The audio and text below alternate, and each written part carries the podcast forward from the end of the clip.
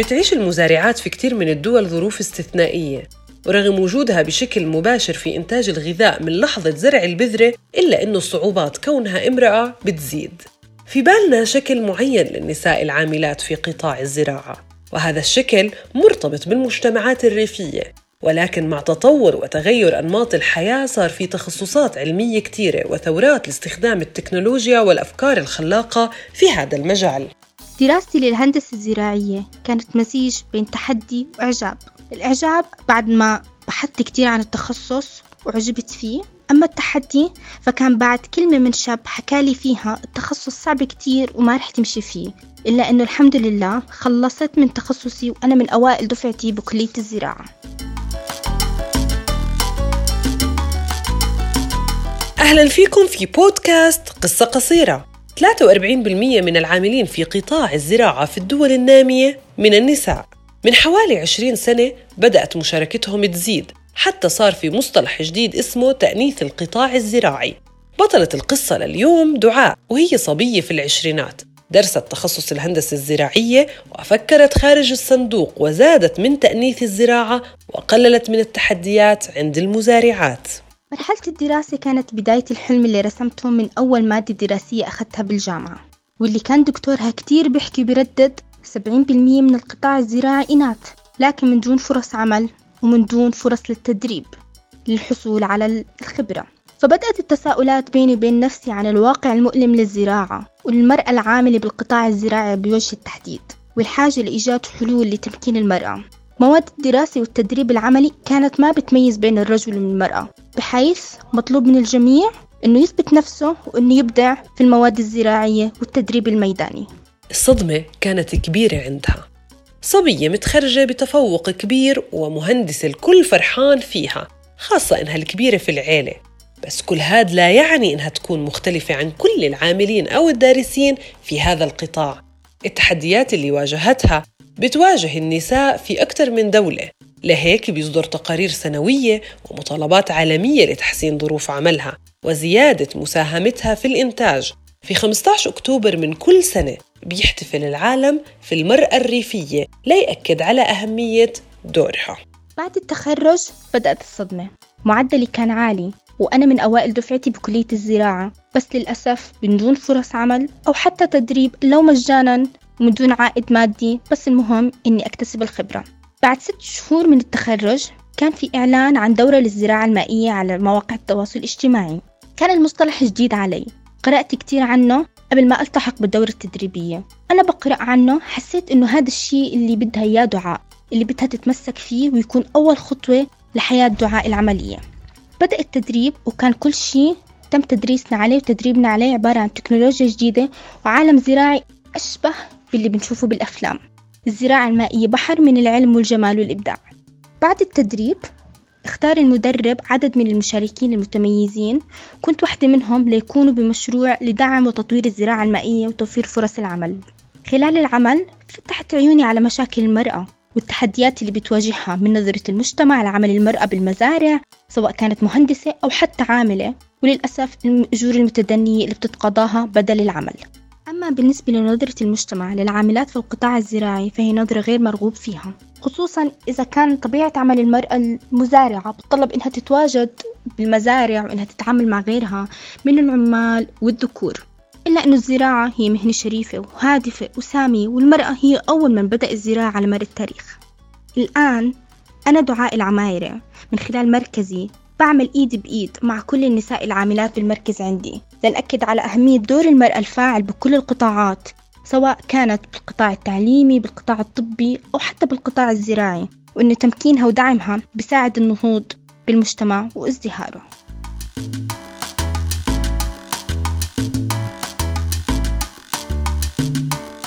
ما اكتفت دعاء بالدورات أو في الأحلام؟ كانت تضل تسعى لتقدر تترجم أمنياتها وشغفها. لواقع. وبدل ما تحكي عن ضياع الفرص تعمل مزرعة. وبدل ما تحكي عن الصعوبات اللي بتواجه المرأة تعمل مركز تدريبي. ولهيك ما وقفت تفكير وبحث. وحولت الزراعة اللي بتشوفها بالأفلام لصناعة بتنتجها هي ومجموعة من المزارعات. بعد ثلاث سنين من العمل الميداني مع المنظمات والمزارعين وبالمزارع والصعوبات اللي واجهتني كامرأة طموحة هدفها تكون ذات بصمة في القطاع الزراعي. جاءت الفكرة لحتى أكون مركز تدريبي ميداني لدعم وتمكين المرأة العاملة في القطاع الزراعي على الزراعة المائية وتوفير فرص العمل إلها خصوصا أنه أجر الإمرأة العاملة في القطاع الزراعي واللي بتقوم بأعمال الزراعة الحصاد إزالة الأعشاب بالمزارع بالمقارنة أجرها اللي بتتقاضى بدل هذا العمل بالأجر اللي بتقاضى الرجل فهو أجر متدني جدا. فأثناء آه، متابعتي لمواقع التواصل الاجتماعي كان في إعلان من مؤسسة نهر الأردن لدعم الشباب الرياديين من خلال تحدي أردن مبتكر.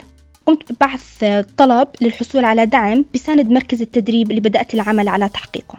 الهدف من المركز هو إعطاء دورات تدريبية للمرأة العاملة أو المهندسة الزراعية اللي بحاجة لتدريب بحاجة لأنها تكتسب الخبرة وهي مش ملاقي أي مكان يحتضنها ويحتضن الطاقة الموجودة اللي عندها لحتى أنها تبدأ أولى خطواتها بتحقيق أحلامها وإنها تبدأ إنها تكون امرأة منتجة وامرأة مؤثرة وإيجابية في مجتمعها. فكان الهدف من المركز هو إعطاء دورات تدريبية مجانية للمرأة من دون أخذ أي مبالغ مقابل آه خلينا نحكي مشاركتها بهاي الدورات التدريبية. بالإضافة لتوفير فرص عمل للمرأة العاملة بهذا المركز التدريبي. هذا المركز التدريبي بيحتوي على بيوت بلاستيكية مدعمة بأنظمة الزراعة المائية. أنا بحاجة بالآخر بهذا المركز لنساء أنا أبدا ما عم بشغل أي رجل بالمزرعة. كل العمال الموجودين عندي بالمركز التدريبي هم نساء. هم اللي بيقولوا بجميع الأعمال الزراعية بالإضافة لأنه الأجر اللي بيتقاضوه نتيجة الأعمال الزراعية اللي بيقوموا فيها بمزرعتي أو بمركزي هو أجر مضاعف. غير عن الأجر العادي اللي هو بتتقاضاه المرأة أو متعارف عليه بالقطاع الزراعي. كررت خلال حديثها العبارات التقليدية المتعلقة بالزراعة مثل حصاد، تربة، أسمدة. تماما مثل ما كررت أهمية الأرض وارتباط المرأة تاريخيا في هذا القطاع وثباتها في العمل ضمن المجال الزراعي ضمن طرق جديدة اللي هي الزراعة المائية وهو مصطلح جديد عند كتير من الناس. الزراعة المائية هي تكنولوجيا جديدة من حيث الانتشار بشكل موسع في بعض الدول إلا أنها قديمة من أيام الفراعنة كتطبيق. الزراعة المائية بتعتمد على الزراعة إما بالماء مباشرة أو باستخدام أوساط بديلة للتربة مثل قشور جوز الهند الأحجار البركانية البيتموس البرلايت وغيرها من الأوساط البديلة للتربة. توجه العالم حول هاي الزراعة لعدة أسباب منها توفير المياه الابتعاد عن مشاكل التربة وأمراضها بالإضافة للحصول على منتج منافس للزراعة بالتربة وزيادة عدد الزراعات بوحدة المساحة والوقت خلال السنة.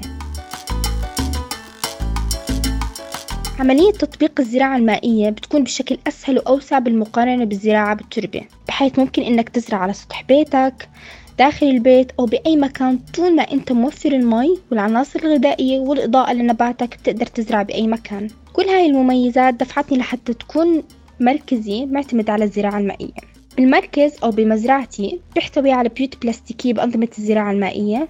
بتم زراعتها بمحاصيل مختلفة مثل الخس، الجرجير، النعناع، البصل والنساء هم اللي بيقوموا بعملية الزراعة وعملية الحصاد. تقريبا أنا بوفر كل شهر حوالي 80 فرصة عمل للنساء العاملات. واقع المزارعات مش سهل في كل العالم خاصة مع زيادة نسب الفقر. بس أهمية الإنتاج الغذائي بتفرض دايما إنه نلاقي حلول مبتكرة وبتخلي كثير من النساء يتمسكوا في هذا القطاع اللي هجروا نسبة من الرجال للبحث عن فرص في المدن وقطاعات أخرى. ودايما بضل الأمل بالشباب. إلا أنه أصبح عندي مركز تدريبي حتى لو هالمركز صغير إلا أنه كبير بطموحه وبالنساء العاملات معي. الحمد لله الطموح والأهداف مش لازم تضل مجرد حلم. صح الحياة فيها صعوبات بس أول خطوة هي أهم خطوة. وإذا نحن كشباب وأعمارنا لسه صغيرة وعندنا الطموح والطاقة ما استثمرناها بهاي العمر ما رح نخطي هالخطوة الأولى اللي فيها ببدأ مسيرة العطاء والإبداع والنجاح. الحمد لله بعمر صغير قدرت إني أدير مزرعة إشي صعب بس من خلال إدارة الوقت والجهد والمال أمور بتكون ماشية بالطريق الصح. الحمد لله أنا فخورة بإني امرأة زراعية أو مثل ما بسمي حالي مزارعة صغيرة.